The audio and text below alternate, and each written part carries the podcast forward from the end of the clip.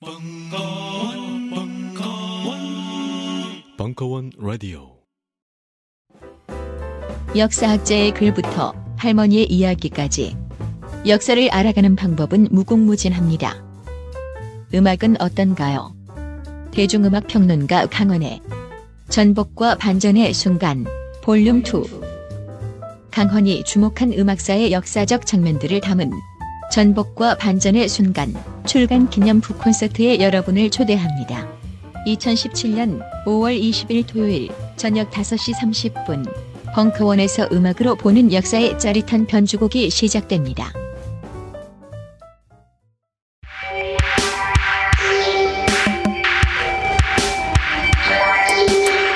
안민석, 끝나지 않은 전쟁, 최순실 국정농단, 천일의 추적기, 이천십칠년 사월 이십오일 강연 일부.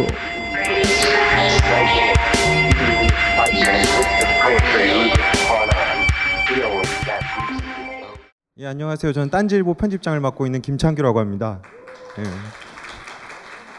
그 일부에서는 안민석 의원님 강의가 있을 거고요. 강의라고 해야 되나, 강연이라고 해야 되나, 추적기라고 해야 되나 있을 건데요. 뭐 소개를 따로 해드릴 필요가 없겠지만 오늘 막 뉴스에 올라오는 걸로 소개를 드리면은 어, 최순실의 워딩으로는 미친놈이라고 막 워딩 올라왔죠. 그리고 박근혜 대통령의 워딩을 빌리면 참 나쁜 사람. 그리고 이한구 새누리당 공천심사위원장이 이십대 국회에서 꼭 떨어뜨리고 싶은 다섯 명 중에 한 명. 예. 책을 읽어보시면 아시겠지만 워낙 한 일이 많은데 이분이 지금 갖는 주목도에 비하면은 참 안타까워요. 일단 일부에서는 안민석 의원님 모시고 이부에서는 잠깐 대담을 갖도록 하겠습니다. 안민석 의원님을 모시겠습니다.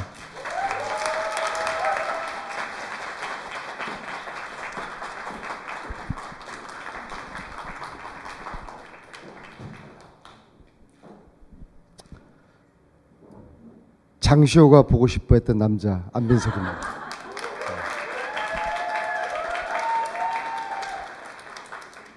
밖에서 보니까 그러니까 열 분 정도도 안 온 것처럼 보여서 야, 이분들에게 제가 선물을 줘야 되겠다, 박근혜 딸이 누군지 알려드려야 되겠다, 그리고 들어왔는데 열 분이 넘었어요. 그 아무튼 이 귀한 시간에 그 또 이 책에 대한 관심을 가지고 또 천일 동안 진실을 추적을 했다는 안민석을 만나기 위해서 귀한 시간 내주셔서 정말 감사드리고요. 어, 저는 아, 열 명 이하로 오면은 진짜 어떡하나 그랬는데 생각보다 몇 배나 더 많이 예, 와주셔서 감사합니다. 서로를 위해서 박수 한번 다시 한번 주시죠. 감사합니다.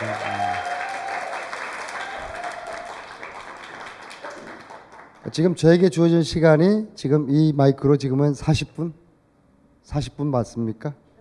사십분. 어, 그러면은 여덟시 이십분까지요. 음, 이 책을 제가 쓰게 된 그 배경부터 말씀드릴게요. 이, 이렇게 하면 됩니까? 전혀 뭐 사전에 시나리오도 없고 그래서 음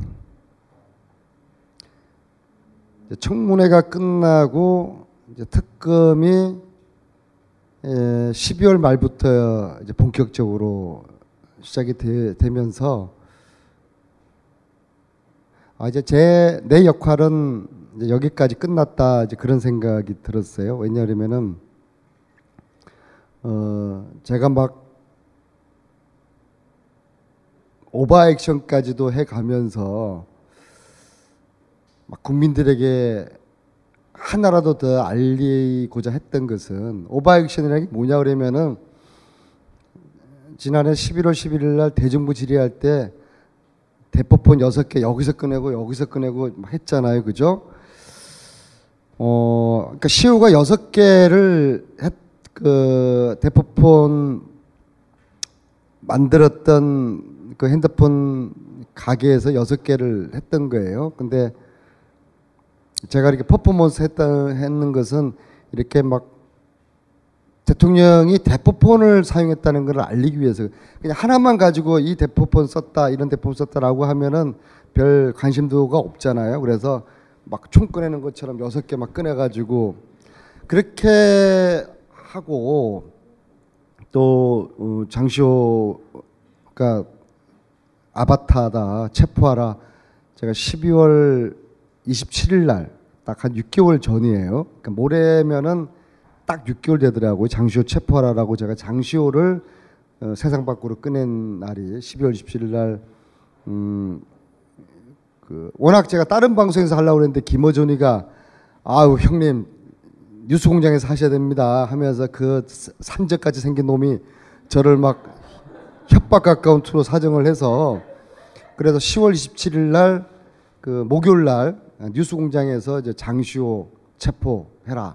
원래 이름 장유진 이제 그렇게 이야기를 하고 막 그, 그런 한 몇 꼭지들을 제가 국민들을 알리고 이야기했던 것이 결국에는 저는 수사권이 없잖아요, 그죠? 아 누가 의심스러운데 검찰이 조사를 해야 되는데 그래서 이제 특검이 십이월 말에 시작이 될 때 아 이제 내 역할은 끝났구나 이제 특검이 이제 잘 할 거라고 믿었고 어, 또 잘 했잖아요, 그죠? 음, 그래서 어.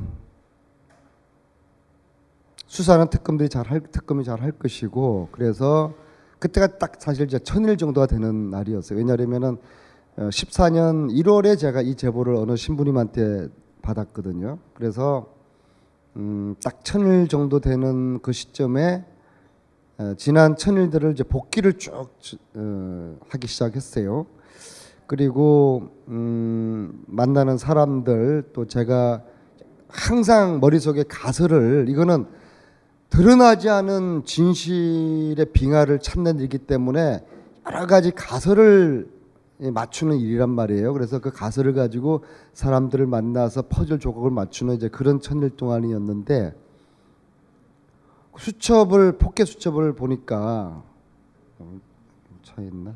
제가 이제 폭개 수첩을 항상 갖고 다니는데 아홉 건 폭개 수첩이 거기다 내용들이 아홉 건이 되더라고요. 다 세어 보니까. 그래서 어, 거기에 나와 있는 사람들이 그냥 오백 명이 돼요. 오백 명. 오백 명. 그 중에는 선한 사람도 있고 악한 사람도 있고 용감한 사람도 있고 비급한 사람도 있고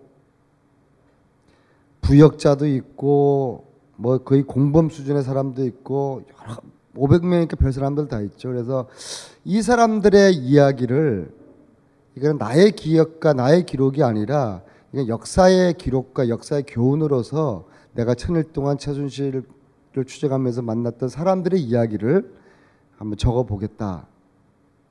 그랬어요. 음. 그래서 이제 책을 쓰기 시작했는데 이 책에 몇 명이 등장을 할 것 같아요? 책에. 이백칠 명이 등장을 합니다. 음. 그래서 이 책은 에, 그 사람들의 이야기예요. 음, 여기 장시호 이야기도 있고 또 장시호 친구 이야기도 있고 정유라를 가르쳤던 어릴 때부터 가르쳤던 승마 코치 이야기도 있고 어, 주진우가 나를 괴롭혔던 이야기도 있고 그 천일 동안에 그 만났던 이야기 그리고 어, 이런 이야기를 사람들이 많이 물어요. 어, 그 천일 동안 어떻게 그렇게 했습니까? 음. 어, 캐면 캘수로 퍼즐들이 막 맞춰가니까 어, 일단은 그러니까 재밌더라고 이게. 예? 그래서 멈출 수가 없었어요. 그런데 이게 굉장히 두려운 일이에요. 최고의 권력의 영린을 제가 건드린 거 아니에요? 정유라는 영린이라고 저는 생각하거든요. 그래서 아, 뭐 제가 이렇게 혼자 이렇게 남겨둘 때 남겨져 있을 때 항상 그 악마 기자 주진우 주진우가 의원님 오촌 살인 사건요 조심하세요. 참 무서운 일이에요 이게. 특히 제가 독일을 이제 세 번을 갔어요. 십이월 달, 일월 달, 유월 말 세 번을 갔는데 어, 첫 번째 독일 갈 때는 저 혼자 갔거든요. 두 번째, 세 번째는 주진우하고 안홍구 국장님 그렇게 이제 다녔고, 세 번째는 에, 독일에서 노승일이가 합류를 했고, 어, 그래서 두 번째, 세 번째는 괜찮았는데 첫 번째는 혼자 갔어요. 근데 이제 그날 밤에 프랑크푸르트 호텔에서 혼자 자는데 첫날 밤에 그 총영사가 여기 책에도 나오는데요. 지금 프랑크푸르트 총영사가 백범음 총영사라고 과거에 그분이 대련 총영사 할 때 저랑 좋은 인연이 있었던 분이 딱 가니까 그분이 와 있더라고요. 그래서 어, 그분이 독일 제가 첫, 첫 번째 간 첫날 저녁에 자기도 반가우니까 어님 제가 저녁 모시겠습니다 하면서 밥을 먹으면서 이분이 하시는 말씀이 맛있는 밥 먹고 있는데 어님 독일은요 그 아프리카에서 너무 난민들한테요 천 유로만 주면은 지도세도 모르게 죽이고 그냥 사라져요. 이 인간이 또 이야기를 하는 거예요. 첫날 밤에 호텔에서 가만 누워 있는데 어우 밖에 그냥 딸깍 딸깍 그런 소리가 나는데 그날 밤에 잠을 못 잤어요. 그래서 뒤척뒤척 거리다가 결국에는 한 두 시 정도에 로비에 가가지고 무서워서 아, 혼자 있을 때 느끼는 공포라는 거는 더 무섭잖아요. 그래서 호텔 로비 가가지고 새벽까지 아침까지 책도 읽다가 자다가 호텔 로비에서 그런 적이 있어요. 진짜 무서워요. 두 번째 날에는 총영사관 젊은 직원 꼬드겨가지고 나랑 같이 자자. 내가 재밌는 이야기 해줄게. 그래가지고 같이 자고 그랬어요. 외국 나가실 때 진짜 두려, 두려웠어요. 텍사스 갈 때도 그랬고, 텍사스 갈 때는 사실 저 혼자 간 게 아니라 제이티비씨 스포트라이트 팀이랑 같이 갔어요. 내가 딱 가는 거 결정하고서 거기 책에 나오는 봉진욱 기자한테 나 찾았어. 나 지금 나 텍사스 가니까 같이 가려면 가고 알 테면 말어. 그러니까 카메라 한 대 들고서 허진 피디하고 둘이서 같이 따라 붙은 거예요. 근데 텍사스 갔을 때도 무서워서 그 봉준욱 기자 방에 옆방 가가지고 야 같이 자자 같이 자고 이제 그랬어요. 아무튼 이 무서운 그런 이제 상황 상황에서 어떻게 제가 이제 견뎌냈냐? 어떤 두려운 순간 또 외롭고 고독하고 외롭고 고독했죠. 왜냐하면 지난 가을까지는 제 이야기를 아무도 안 믿었어요. 안민석 저게 뭐 무슨 뚝딱지 같은 소리 하나? 외롭고 고독고 고독하고 힘들고 지치고 무서운 이런 시간들을 저를 붙여, 어, 붙잡아 준 거는 세월호 아이들이었어요. 아 정말 너무 힘든데 독일 또 가야 되나? 어 그럴 때 세월호 아이들이 막 외침 물속에서 그 빠져 죽을 때 엄마 아빠를 불렀던 그 목소리가 막 환청처럼 들리면서 아유 삼백 명 아이들이 죽었는데 내가 죽기 죽기밖에 더 하겠어. 응? 그래서 그 천일의 시간이 저는 세월호 아이들이 저를 지탱이지 않았으면은 이렇게까지 오지 못했을 거라고 저는 생각을 합니다. 자 앞으로 남은 삼십 분 동안은 어, 좀 여러분들에게 그 제가 이제 만났던 사람들 중에서 주로 의인들의 사진들을 여러분들에게 한번 좀 보여드리면서 공유를 하려고 그래요. 그리고 이것은 에, 아무한테도 안 보여준 거니까 딴 데 가서 이야기하지 마시고 죽을 때까지 가슴 속에 그냥 묻어가십시오. 예? 예. 어, 한번 시, 시작 한번 해보자. 넘겨 넘겨 보실래요?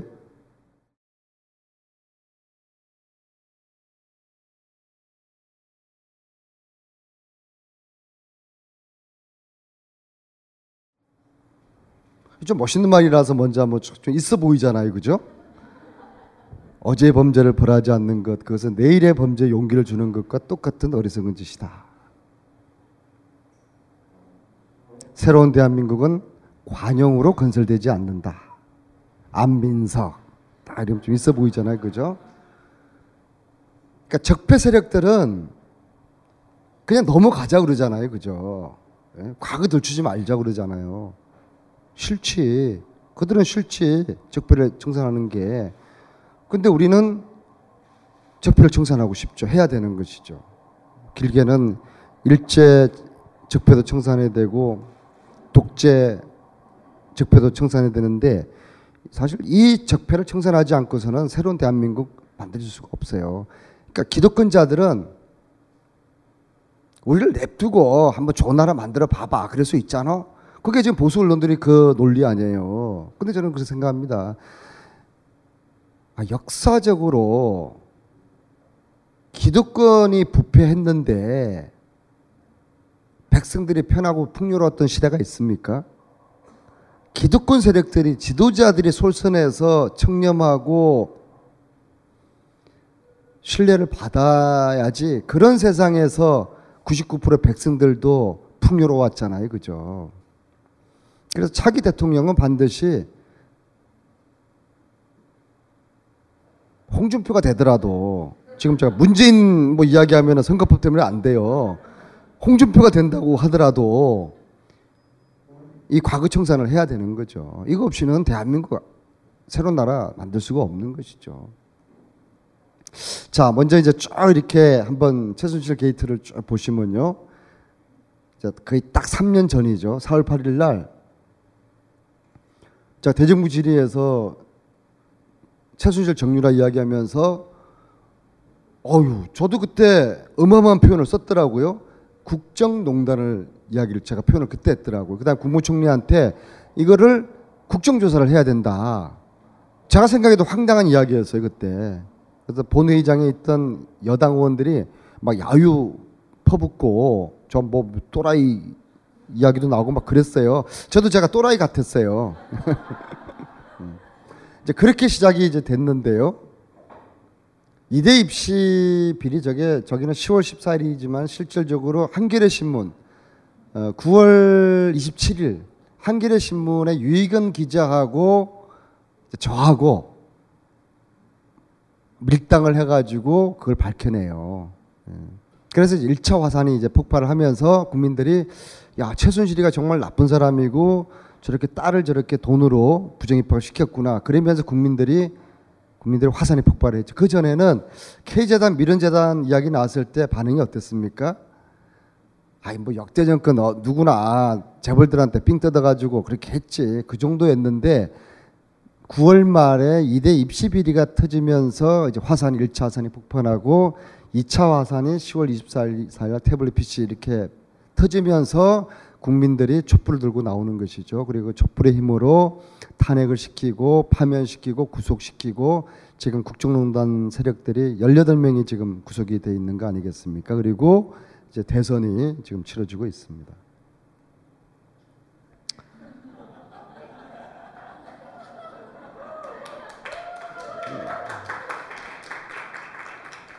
이거를 제이티비씨 정치부 회의 양원보 기자가 이거를 정치부 회의에서 이걸 이제 만들어서 이거를 이제 방영을 한 거를 이제 가지고 온 거예요.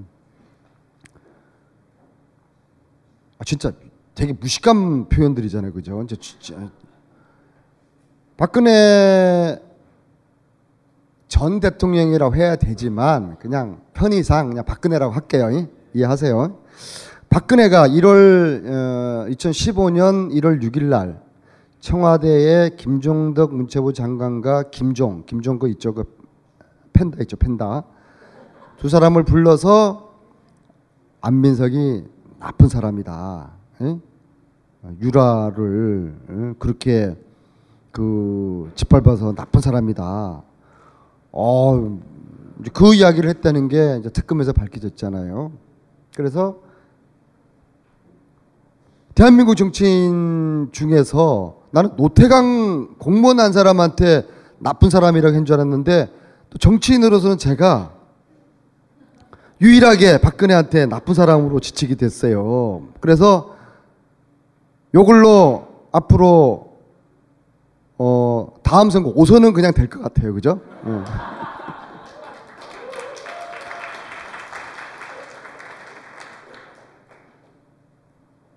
그리고 최순실은, 이건 이제 노승일이가 저한테 해준 이야기예요. 노승일이가, 저는 이제 고영태는 아직까지도 얘를 얼마나 믿어야 될까 그러는데, 노승일은 제가 신뢰를 해요.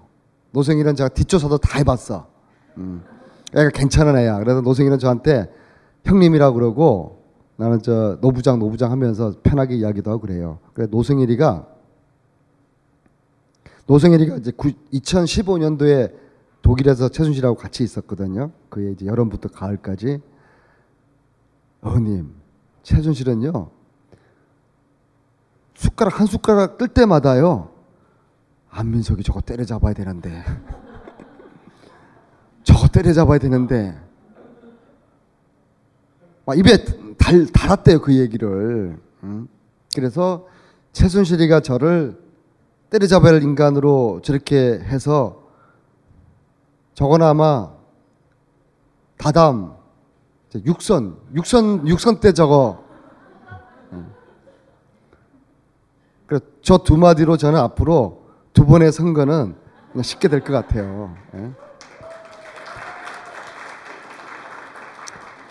저들에게, 국정농단 세력에게 아픈 나쁜 놈, 때려잡아야 될 놈, 또 뭐 어제 최순실이가 법정에서 그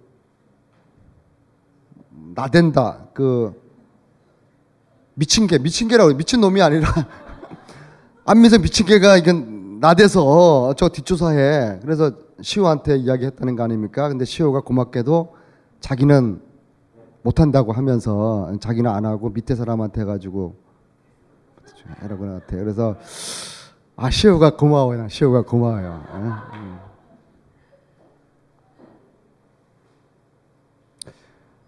이 국정농단이 밝혀지기까지 많은 그 부역자들은 비겁하고 비굴하고 끝까지 국민들을 속였지만, 그래도 몇몇의 용기 있는 사람들이 있었기 때문에 국정농단 진실이 밝혀진 겁니다. 이렇게 재밌게 오늘 할 줄 몰랐죠? 응? 저 여러분들 왼쪽 사진이요, 제가 정유라가 공주성마했다, 그리고 이 성마인들, 말 안 듣는 성마인들을 찍어내렸다, 청와대에서 시켰다, 경찰에 끌고 가서 다 조사했다 라고 했을 때, 성마인들이 만약에 침묵했거나, 우리 그런 사실이 없는데요, 안민석 씨 무슨, 안민석 의원님 무슨 얘기하는 거예요? 라고 했으면 이게 묻혔죠. 근데 제 그 말에 이어서 승마인들이, 빨, 빨간 거 나오는 건 어떤, 어떤 거로 하는 거지? 빨간 거 나오는 거는? 아닌데? 빨간 게 안 나, 빨간 게. 오케이. 아니, 빨간 게 좀 나와줘야 되는데. 요 가운데 여기 여기 안 나. 아, 맨 아래. 오케이 오케이 오케이 오케이. 그 이분들이 등장했어요. 아, 안의원님, 저희들이 몇 달 동안 분해서, 왜냐하면 승마인들이, 우리나라에 승마를 하는 사람들은 기본적으로 있는 사람들이에요. 응? 집안이 있는 사람들이에요. 그래도 따늦게 하는 사람들인데, 경찰서 가가지고 형사들한테 막 수사받고 그런 게 너무나 자존심 상했던 거예요. 그리고 실질적으로 정부를 통해 가지고 이사들 간두라고 막 그래고 그랬다는 것을 국회 와가지고 저랑 같이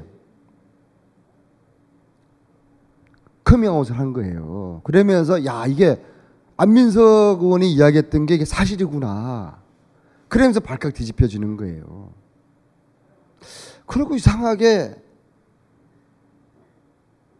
일주일 후에 세월호가 침몰이 되는 사건이 이제 터지면서 이게 묻혔어요. 아, 저는 영 점 영영영일 퍼센트의 가능성을 항상, 왜 그랬을까? 그렇잖아요. 사월 팔일 최순실 정유라를 세상에 꺼내고 이들이 국정농단을 하고 있다. 그 다음에 승마인들이 안민석 의원 한 이야기가 사실이다. 어, 사월 십육일 날 세월호가 깔아앉았어. 그러면서 최순실의 국정농단 처음에 최초로 제기했던 게 묻혀버리게 된 거예요. 아, 이게 우연이 있을까요? 저는 이 과정에서 참 희한한 우연의 일치를 여러 번 경험을 했는데요. 근데 지나고 나면은 그게 우연이 아니었더라고요. 예를 들어서 가장 최근에 했었던 그겁니다. 이재용 부회장의 주심판사가 한 한 달 전에 바뀌었잖아요. 아셔요? 잘 모르고 안, 안다는 것 같아. 응? 이영훈 서울중앙지검 부장판사가 이재용의 주심판사였어요. 이 사람이 하루 만에 바뀌어요. 제가 이 사람 수상하다 하니까 하루 만에 바뀌었어요. 그 사람 이야기를 양념으로 한번 해드릴게요. 양념으로. 이런 게 진짜 양념이야.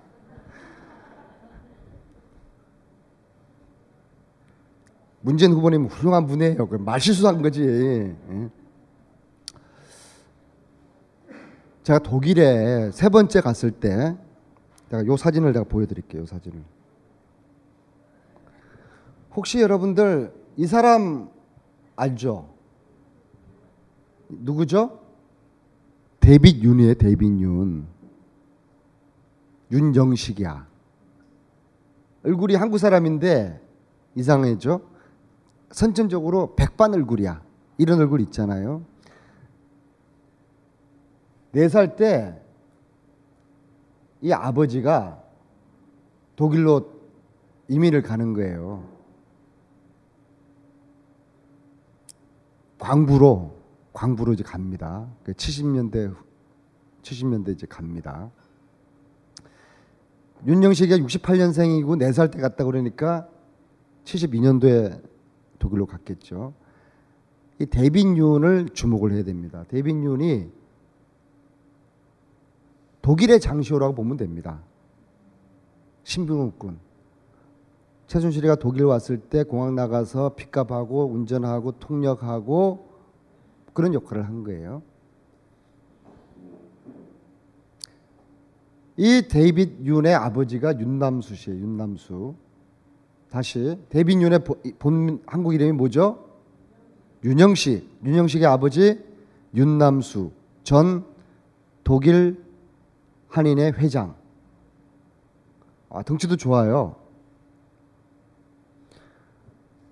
이게 이제 이분하고 세 번 독일 가서 세 번째 독일 가서 이렇게 이제 서로 친한 척하면서 여기까지 된 거예요. 응? 이날 예? 그리고 사진 한번 찍고 이분이 또 워낙 또 술고래야. 예? 아니원 술 더 한잔 해.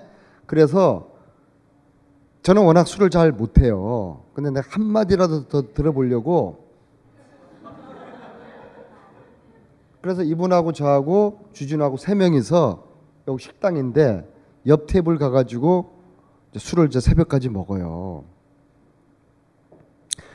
이분이 최순실 독일 팔십 년 초로 파악되는데 왔을 때 최순실의 세팅을 독일 세팅을 도왔던 사람이거든요. 이 사람이. 예? 그래서 이 사람한 이분한테 윤 회장한테 이제 이제 이제 아버님이 된 거야. 아버님이. 예?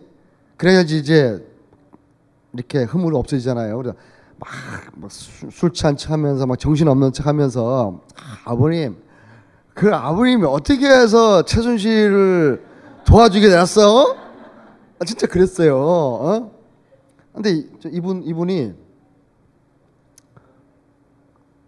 임 박사가 나한테 전화해가지고 삼성 장군의 딸이 독일 가니까 좀 도와줘라. 그래서 임 박사가 누구야? 임정평 교수라고 있어. 아, 그 사람 누구야? 단대인가 근대인가. 뭐 나는 완전히 행수술을 일부러 하는 거예요. 그러니까 내가 술은 잘 못 먹지만 이따 평생 술 먹고 기억을 기억력을 잊어본 잃어본 적이 없어. 예? 야, 임정평 누구야? 뭐, 에? 반대인가 근대인가 교수였어 그러더라고. 어, 나 딱 머릿속에 임정평을 딱 머릿속에 꽂았죠. 그래서 화장실 가가지고. 아, 이런 일들이 천일 동안에 무수하게 많이 있었어요. 그 사람을 내가 이름을 까먹으면 안 되잖아요. 자, 그러면은 임정평이라는 이 퍼즐을 가지고 한국 도착해가지고 이 사람을 내가 추적을 했어요. 단대인지 근대인지. 근데 제가 건국대학교 그 김경희 이사장이라는 사람을 친해요.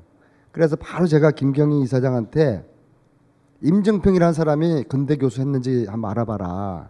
답이 왔어요. 없고 그런 사람이 없었다. 지금도 없고. 왜 그러냐. 굉장히 내가 꼭 알아야 되는데. 그래서 아 그래. 그, 그럼 아니면 그럼 제가 한번 알아봐 드릴게. 그래서 단대를 그분이 알아봐 줬어요. 어, 근데 나오는 거야. 사십일 년생 단대 법학과 교수 출신. 미국 유, 아, 독일 유학파 독일에서 교수하다가 칠십육 년도에 단국대로 간 거예요. 임정평을 찾았어. 나 궁금하잖아요. 그래, 그럼 임정평이라는 사람은 어떻게 해서 최순실을 이 윤 회장한테 부탁을 했을까 궁금하잖아요. 제가. 그래서 임정평 전 교수죠. 사십일 년생이니까 나이가 지금 거의 팔십도 초반 됐잖아요. 자 보자고 그래요. 최순실 관련해서 누굴 통해서 제가 이야기를 해요. 최순실 통해서 좀 확인하고 싶은 게 있으니까 좀 뵀으면 좋겠다. 원하는 장소 뭐 댁 근처로 내가 가겠다. 이거는 국정조사를 위해서 필요한 일이다. 답이 왔어요. 나는 최순실을 모른다. 따라서 내가 안희원을 만날 필요도 없다. 이자들의 특징이 무조건 모른다예요. 무조건 모른다. 다 짰어. 어? 근데 이제 도저히 부인할 수 없는 증거가 나오면은 알기는 아는데 삼십 년 전에 딱 한 번 만났어. 아이 똑같아요. 이 사람들 답변 형식 이게 최순실이가 다 그렇게 지시를 내린 거야. 응? 이 추적의 과정에서 피하는 자 범인이다. 아, 이건 이거 뭐가 있는 거야 이거는. 응? 그래서 임정평에 대해 가지고 더 추적을 해봤더니 딱 가족들 중에서 판사가 한 명 나오는 거야. 서울중앙지검 부장판사 이영훈. 그래서 그때는 제가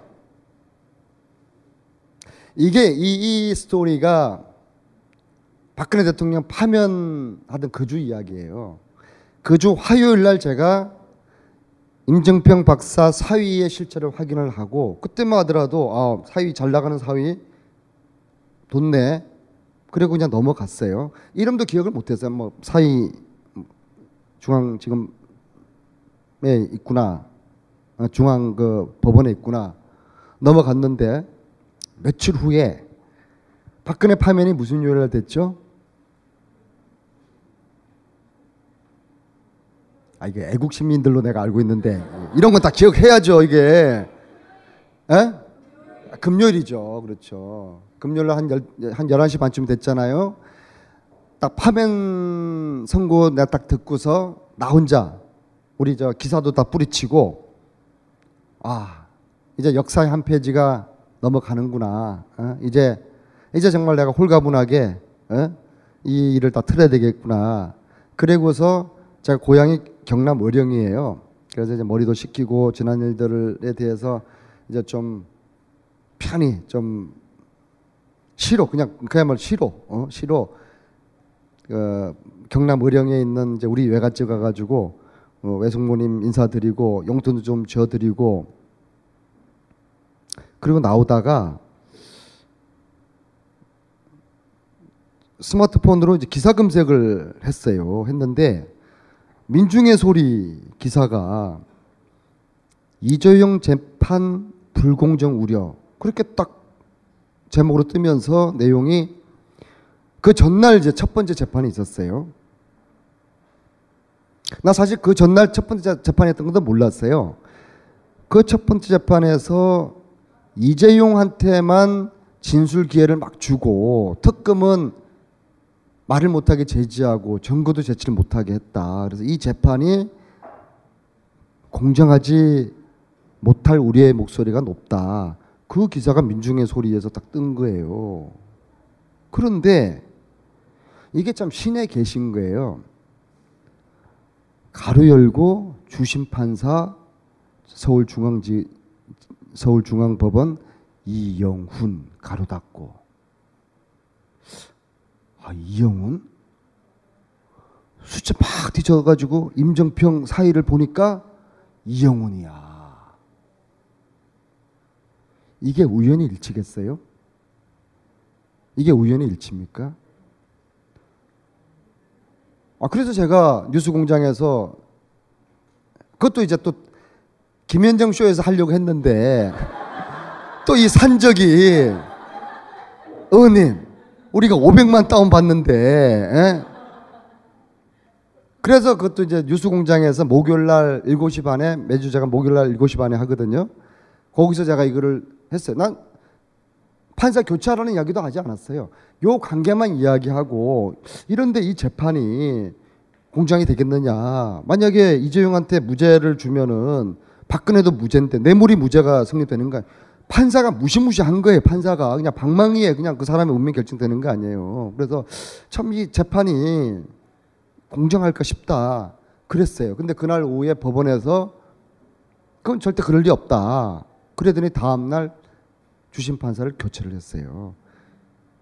이런 일이 해방 이후에 처음이에요. 처음. 야당 의원이 그냥 한번 툭 쳤는데 정식으로 뭐 저, 저기 교체 신청도 하지 않았어요. 근데 다음날 그냥 후다닥 바뀌어버렸잖아. 아, 이게 우연일치일까요 정말? 음. 이것도 그런 거예요. 예, 그래서 대정부 질의 이후 그게 딱 일주일이잖아. 사월 십육, 난 사월 팔일 날 했고 사월 십육일 날 그 사이에 새누리당 의원들이 막 저 벌떼 공격하고 사과하라고 그러고 김종과 팬더가 막 기자회견 해가지고 뭐 허위라고 그러고 막 그 난리 치더니 어, 사월 십육일 날 세월호가 가라앉는 게 나는 제가 만 정치인이 아니라고 그러면은 여기 대해서 내가 제가 지금 막 추정하고 있는 걸 이야기를 하고 싶어요.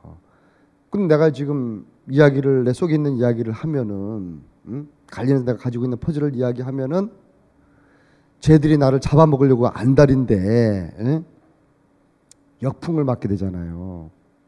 저는 그걸 굉장히 해서 두려워했어요. 역풍 역풍 맞는 게 중요한 게 아니라 내가 이 일을 하다가 최순실 추적하다가 정치를 그만둘 수도 있겠다. 내가 혹시라도 헛발질 해가지고 보수 언론 통해가지고 쟤들이 막 공격하고 또 혹시 국정원에서 나를 가, 가만둘까? 어휴 뭐 첫사랑으로 헤어질 때 내가 좀 찝찝한 것도 있는데 뭐 그런 생각도 나고 별 생각 다 나는 거예요. 그래 감옥 갈 수도 있겠다. 뭐 허위사실 명예훼손으로 정봉주가 그냥 감옥 갔어요? 응? 응? 야 잘못하면 정봉주가 일 년 동안 나를 옥바라지 또 할 수도 있겠다. 까꾸로. 어? 그래서 감옥 갈 수도 있겠다. 정치를 간둘 수도 있겠다. 그런 제가 각오를 하면서 이제 천일을 버, 음, 버틴 거예요. 근데 근데 제가 그렇게 가, 되는 거는 이제 저들이 원하는 거죠. 그래서 어쨌거나 이 일주일 사이에 세월호 이 참사가 일어난 거 이거는 나는 굉장히 끄림직해요. 어? 굉장히 끄림직. 이건 이제 이건 여기까지. 역풍 맞으면 안 되니까. 자, 그다음에 요건 조금 이제 그, 건너뛰는 이야기인데요. 어, 십사 년, 십오 년 건너뛰고 그다음에 우리가 우리 의원실에서 그 그 책에는 이제 졸다가 이대 부정 그 학칙 이상한 학칙 찾아낸 김문경 비서관 나오는데 그 그 똑똑한 그 비서관이 십오 년 일월 달에 가장 먼저 정유라 임신한 사실을 알게 됐어요. 그래서 우리가 어우 이거 대박이다 대박. 어? 얘가 그럼 대학을 그럼 안 갈까? 어? 계속 우리가 이제 추적을 하거든요. 여기에 그 김문경이가 와 있어요. 한번 일어나봐 한번. 김문경 비서관. 응?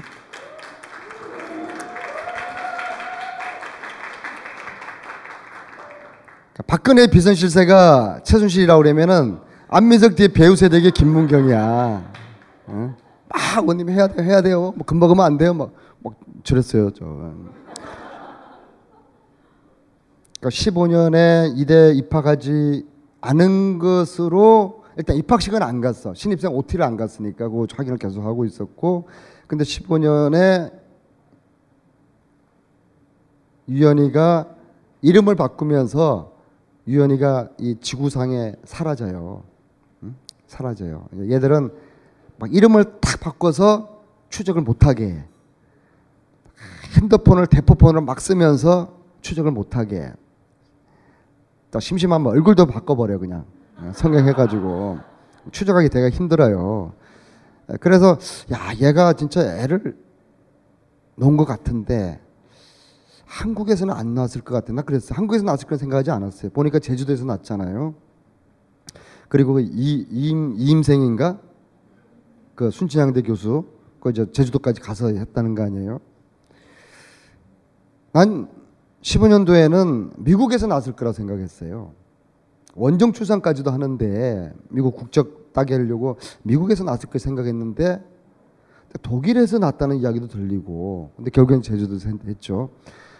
막 그런 막 헤매는 그런 시간들이 쭉 있으면서 이런저런 사람들 만나고 뭐 그런 과정을 이제 보내다가 막 다 건너 건너 건너 뛰고 지금 십 분밖에 십 분 남은 거예요? 아니면 사십 분 다 쓴 거예요 지금? 사십 분 다 쓴 거예요. 큰일 났다, 큰일 났다. 어, 오, 야, 오 분 만에 내가 마칠게요.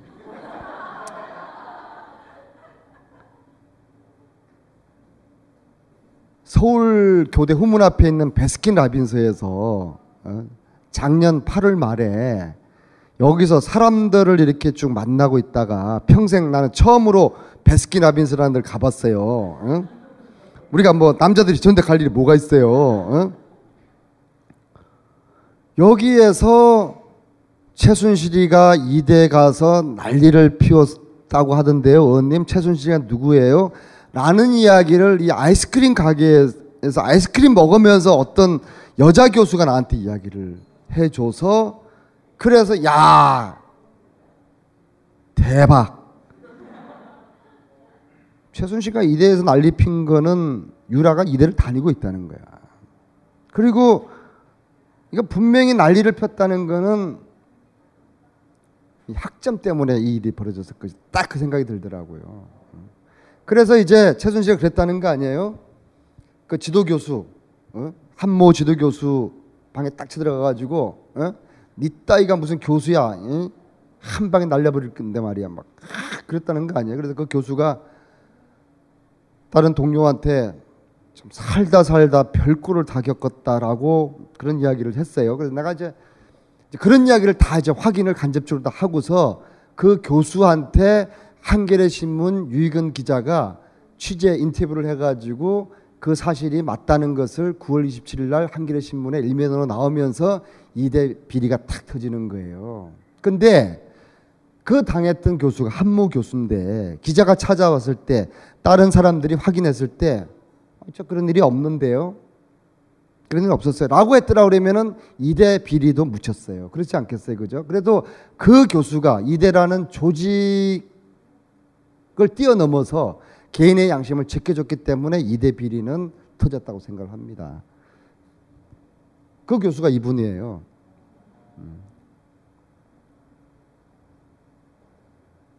근데 최순실이가 이 교수를 잘못 건드렸어.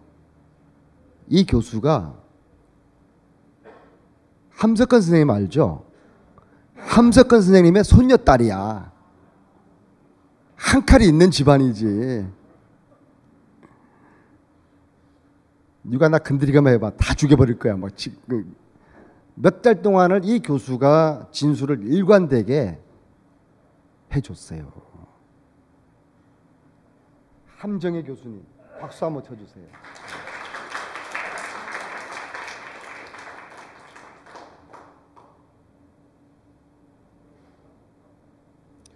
서울교, 서울교대가 보통 정문, 후문을 헷갈려요. 큰 길가가 후문이에요. 전철역 있는 쪽이. 후문 앞 맞은편에 베스킨라빈스를 애용합시다.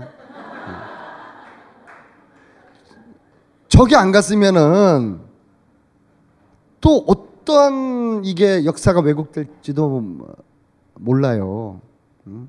그래서 오늘 이 사진은 오늘 오후에 오늘 오후에 제가 이 근처 갈 일이 있어서 왜 갔냐 그러면은 서초동을 왜 갔냐 그러면은 어제 이제 최순실이가 장시호한테 안민석 그 뒷조사 해야 시켰다고 그러잖아요, 그죠? 그리고 이틀 만에 제가 서울중앙지검에 고발을 당해요. 어? 그래서 그 당시에 저도 이제 검찰에 빨대가 있을 거 아니에요. 어?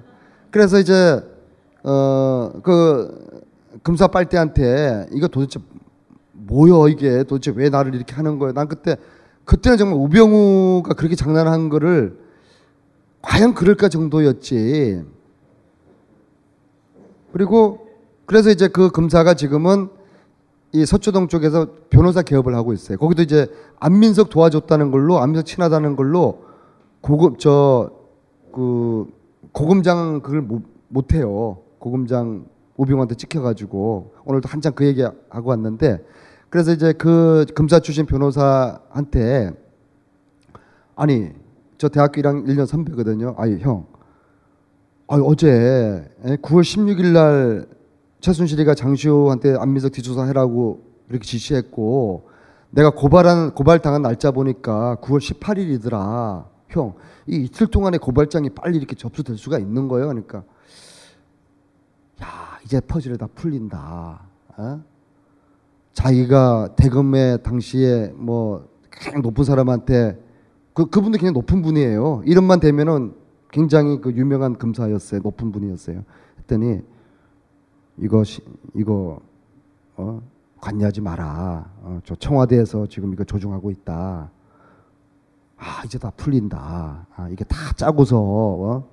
짜고서 안민석 너를 구속시키려고 했던 거다 이거. 그래서 수, 저 서울중앙지검 그때 박 아무개 지검장이 우병우 빨대였거든요. 그래서 나를 이제 구속시키려고 했던 거예요. 십오년 가을에. 근데 막 저희들이 뭐 근데 제 관할이 수원인데 서울에 하면 안 되잖아요. 그래서 뭐 여러 사람들이 동원돼 가지고 수원으로 내려와서 제가 이야기하는 그 빨대가 수원지검의 높은 분이었거든요. 아무튼 오늘 오후에 이제 그 변호사 만나러 갔다가 우리 저 기사분한테 사진 한 찍으라 오늘 여러분들이 보여달라고 이 정도면 굉장히 성의가 가득하잖아요, 그죠? 빨리 해야 돼, 빨리 해야 돼. 나도 오늘 티비 토론 보러 가야 돼. 텍사스 이야기를 해야 되는데요. 텍사스에 조여옥 대의가 있다는 걸 어떻게 찾았는지는 책에 다 있어. 책에. 그건 체, 책에서 읽고. 어? 그거는 정말 저의 간절함과 신의 계시와 세월호 아이들의 영감 삼위일체로 조대의 텍사스에 숨겨놓은 조여옥 대의를 찾았다고 저는 생각을 해요. 그건 책에 다 있어요. 자, 텍사스에 갔는데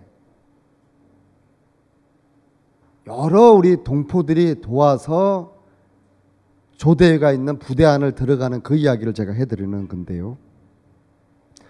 신문에는 안민석 의원이 미군 부대를 무단 출입을 해서 쫓겨났다. 어, 그렇게 그때 나왔어요. 진짜 나쁜 진짜 국정농단 세력들하고 다 연관되어 있다고 봐 저는. 그걸 아사히 신문에서 그렇게 내서 아사히 신문 발로 뭐 종편들이 막 이렇게 하루 종일 또 드러냈어. 그러니까 안민석이 하는 일을 물타기하고 저 안민석이는 굉장히 튀는 행동을 하고 안민석이 이야기는 신뢰할 수 없다. 그런 취지로 그 방송을 저는 했다고 봐요. 근데 전혀 안 그래요. 이분들이 이분들도 막 미군 부대 수, 수사를 받았어요. 제가 안토니오 샌안토니오 왔던 이야기를 듣고서 이분이 제게 연락을 해요. 한국 분인데 남편이야 이분이. 예? 자기 그 남편이 그 부대 안에 예? 의무 그 부대 안에 군문으로 이, 있으니까 조욕을 참는데 자기가 도와줄 수 있다 연락이 왔어요. 그래서 이분이 막 여기 식, 한국 식당이에요. 식당에 앉아가지고 막 여기서 전화를 해요. 음? 그 교육받고 있는 한국에서 교육생 그 저 조대에 있냐고 어? 대답을 안 하는 거예요. 다 통제돼 있는 거예요. 자기 친구 친구들도 있을 거 아니에요. 부대 안에 어? 친구한테 물어봐도 어 이거는 좀 알려줄 수 없는 걸로 통제돼 있다, 통제돼 있다 그런 거예요. 이게.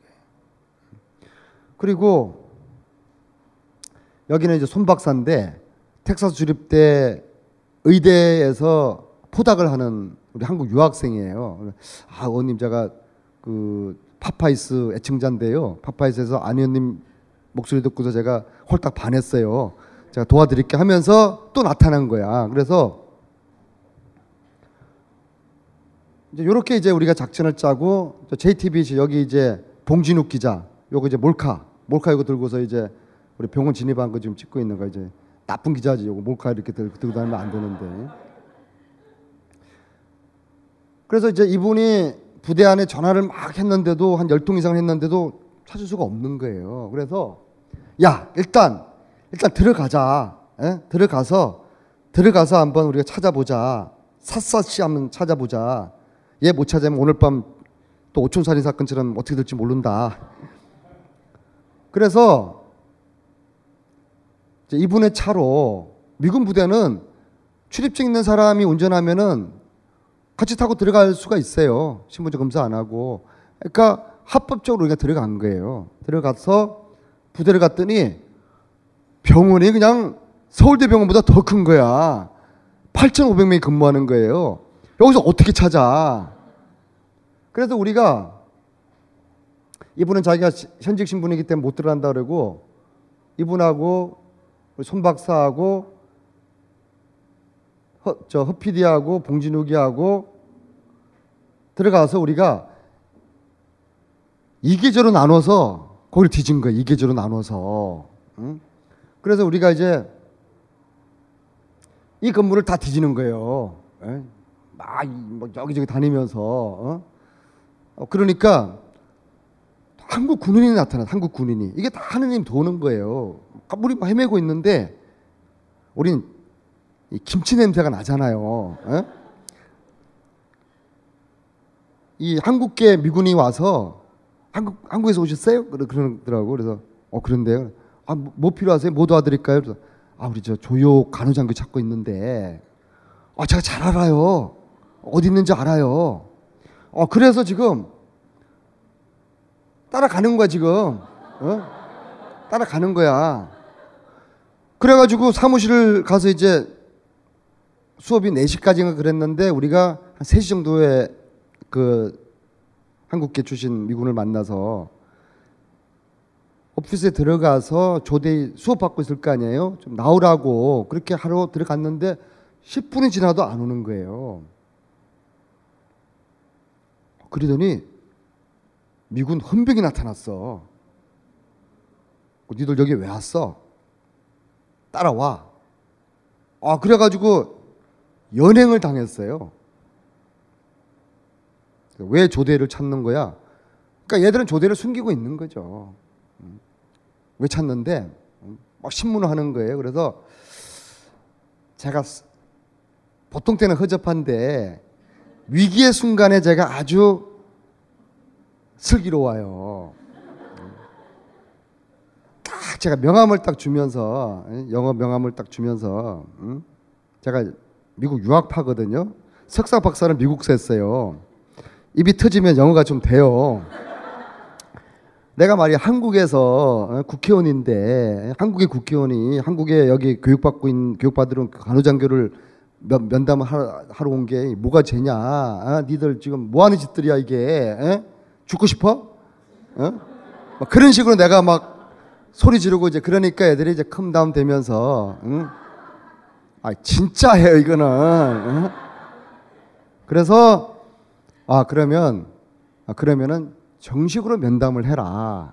그래서 다음 날 면담 신청을 하고 에스코트를 받고서 나왔어요. 예? 요놈이 기념으로 사진 찍자고 그래서 헌병이 자기 엄마가 한국 사람이래. 어, 좀 생겼잖아 이렇게 동양인처럼. 어? 요즘도 지금 우리 막 카톡하고 그러고 있어요. 음. 절대로 무단 침입한 거 아니고 무단 태그 당한 거 아닌데 이거를 아사히 신문이 이놈들이 다 이게 나는 다 연결되어 있다고 봐요. 아사히 신문이 한국의 안민석 국회의원이 미군 부대를 무단 침입했고 이건 큰일이잖아. 어? 보통 일이 아니죠. 무단 무단 침입했으면 그 다음에 쫓겨났다. 그거를 한국의 신문들이 보수 언론들이 받아서 그걸 써드리니까는 나한테 묻지도 않고. 아이 나쁜 놈들이지 진짜. 아이고 빨리 맞춰야 되는데 큰일 났다 이거. 어? 아 이제 독일 이야기가 이게 못해서 삼십 분을 해야 되는데 이거 그러면 대담 생략하고 요거 요걸로 마무리할게. 그럼 대담 이따 하고. 왜냐하면은 이게 국정농단 세력이라는 게 최순실은 권력 잡는 게 목표가 아니에요. 권력을 수단으로 돈을 벌려고 했던 거거든. 이거는 최태민 시절부터 그렇게 계획이 돼 있었던 거예요. 처음에 최순실을 성계하려고 했던 게 아니에요. 이따 사진 나올 텐데 최태민의 아들 누구죠? 이름이 아, 생글라스 끼고 나오는 사람 최재석. 이 사람하고 나하고 요즘 무지친해. 그 사람도 자기도 자기도 뭔가 홀린 것 같아. 안민석은 지 아버지 잡아 때려 잡으려고 다니고 있는데 그 아들이 나중에 보면 저하고 막 화이팅도 하고 막 그래요. 사, 사진 보여줄 거야. 처음에는 최순실이가 아니라 아들, 에? 아들인 최재석한테 이걸 넘겨주려고 했던 거예요. 그래서 최재석 말에 의하면은 삼 년을 자기가 교육을 받았대요. 밤마다 오라고 그래가지고 앉혀가지고 교육을 쫙 매뉴얼이 있대. 매뉴얼이 수표 어떻게 바꿔치기 하고 뭐 어떻게 저 뭐야 그 뭐 와리깡이라고 그러나요? 어떻게 깡치고 그런 것부터 해가지고 기자 다루는 거, 정치인 다루는 거, 검사 다루는 거 딱 그 매뉴얼이 다 있대요. 그걸 자기 삼 년을 교육을 받았다는 거예요. 음? 그러니까 순실이는 덜 배워서 사고를 친 거야 지금. 그래서 아무튼 이 자들은 이 돈, 그러니까 이 돈의 뿌리는 저는 박정희의 통치 자금이라고 봐요. 프레이저 보고서에 프레이저 보고서에 영어 못하는 분들은 한글로 번역됐으니까 사서 봐요. 프레이저 보고서 보면은 박정희 통치 자금이 구 조였어요. 지금 한국은행은 우리 후배 통해가지고 계산해 보니까 한 삼백 조가 되는 거예요. 삼백 조. 어. 이거부터 나 시작했다고 보는 거예요. 이 돈 지금 뭐 누군가 좀 가지고 있, 있고 뭐 어디 뭐 땅 사고 집 사고 그랬을 거 아니에요. 음. 이 악의 세력의 뿌리는 재산이 재산. 그래서 우리가 이 재산을 찾아서 이 무모한 또 짓을 또 지난 몇 달 동안 하고 있어요. 근데 저 혼자서는 안 되니까 주진우는 이제 엠비의 재산을 추적을 하고 있는데 결정적인 순간순간에 최순실이가 나타난다는 거예요.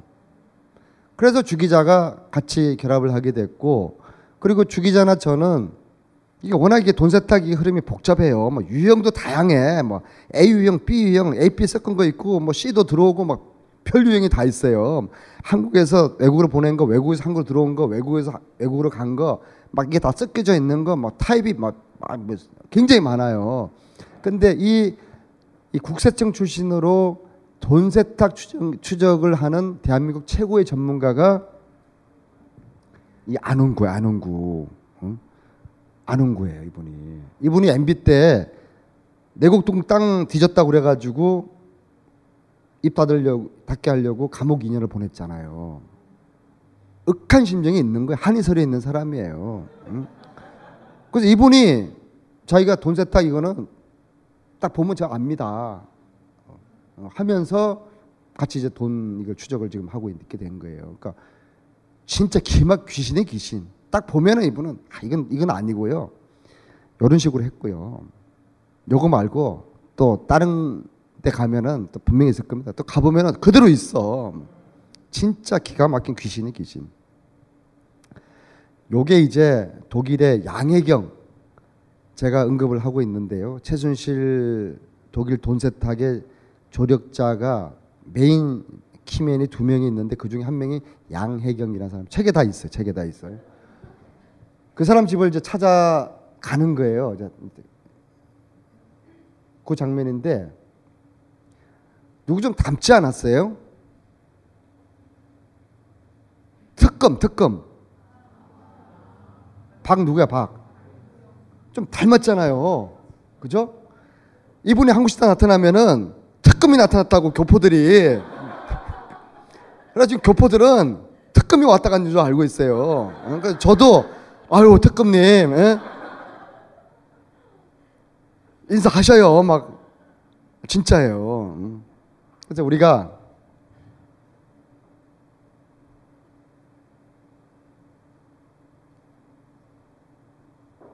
이제 여기에 그 요분을 주목해요. 이거 가바리스, 가바리 책에 나온 가바리스. 이 사람은 성악가 출신, 성악가.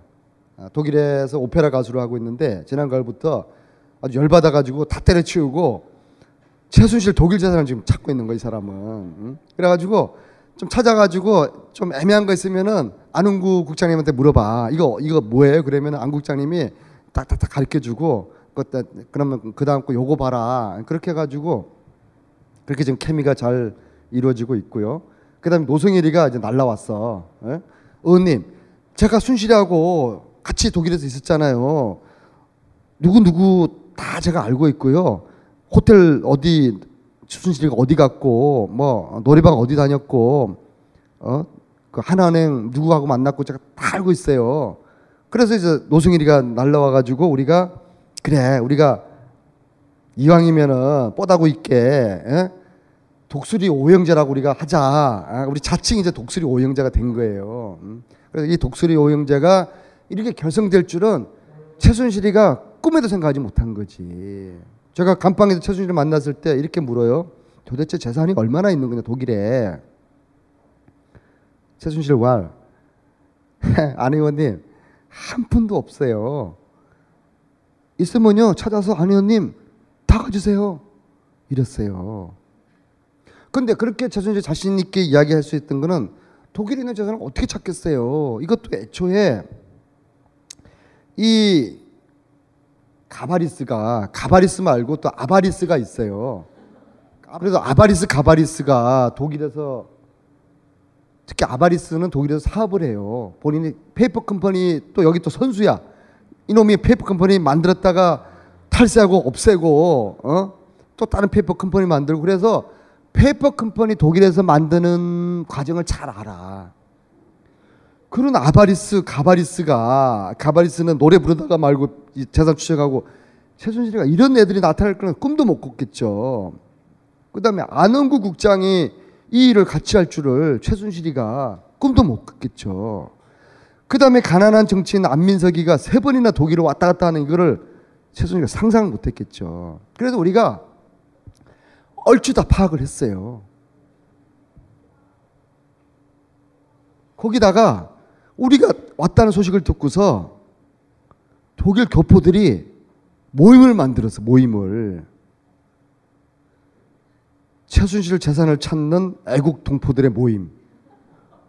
그래서 그날 이렇게 최순실 재산, 재산을 찾자 찾자 찾자 이걸 지금 서로가 지금 결의하는 거예요. 응? 아, 별 사람 다 있어요. 여기 뭐 아가씨들도 있고 독일 오래 사는 분들도 있고 이분은 독일 콜 수상이라고 들어봐요. 콜 전 수상. 콜 전 수상의 며느리야. 어, 한국 분이더라고. 그래서 이분이 의원님 우리 시아버지하고요, 우리 남편이 독일의 검사들하고 국회의원들 많이 알아요. 제가 다 도와드릴게요. 어, 진짜 이렇게, 이렇게 모였어요. 그래서 이분들이 지금 귀찮아 죽겠어요. 독일하고 여덟 시간 차이거든요. 그냥 시도 때도 없이 카톡 올려. 의원님 찾았어요. 어? 호텔 하나 있어요. 어? 미네네도 있어요, 미네네도. 어? 오스트리아도 제가 가봤는데 오스트리아도 거기도 있어요. 막. 하여튼 간에 귀찮아 죽, 귀찮아 죽, 귀찮아 죽겠어요. 음. 그래서 이게 이제 제가 세 번째 갔잖아요. 이게 이제 세 번째 갔을 때 이 모임을 만들었거든요. 정권이 바뀌고 오월달에 갈 거거든요. 가면은 우리가 어마어마한 거 백 퍼센트 거의 다 찾을 거라고 봐요. 이제 숨기고 있던 최순실의 또 특징이 차명으로 재산 관리하는 건 자기 이름 아무것도 없어.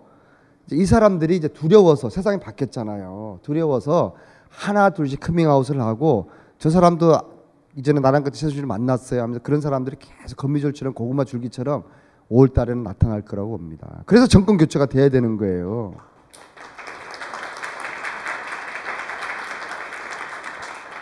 여기서 정권 교체란 홍준표를 이야기합니다.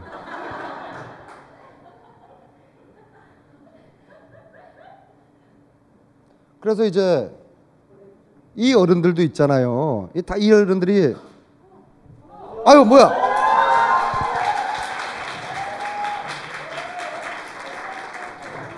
앉아 있어, 앉아 있어. 영업 방해하지 말고 앉아 있어, 앉아. 가만히 앉아 있어, 가만히. 이럴 줄 알고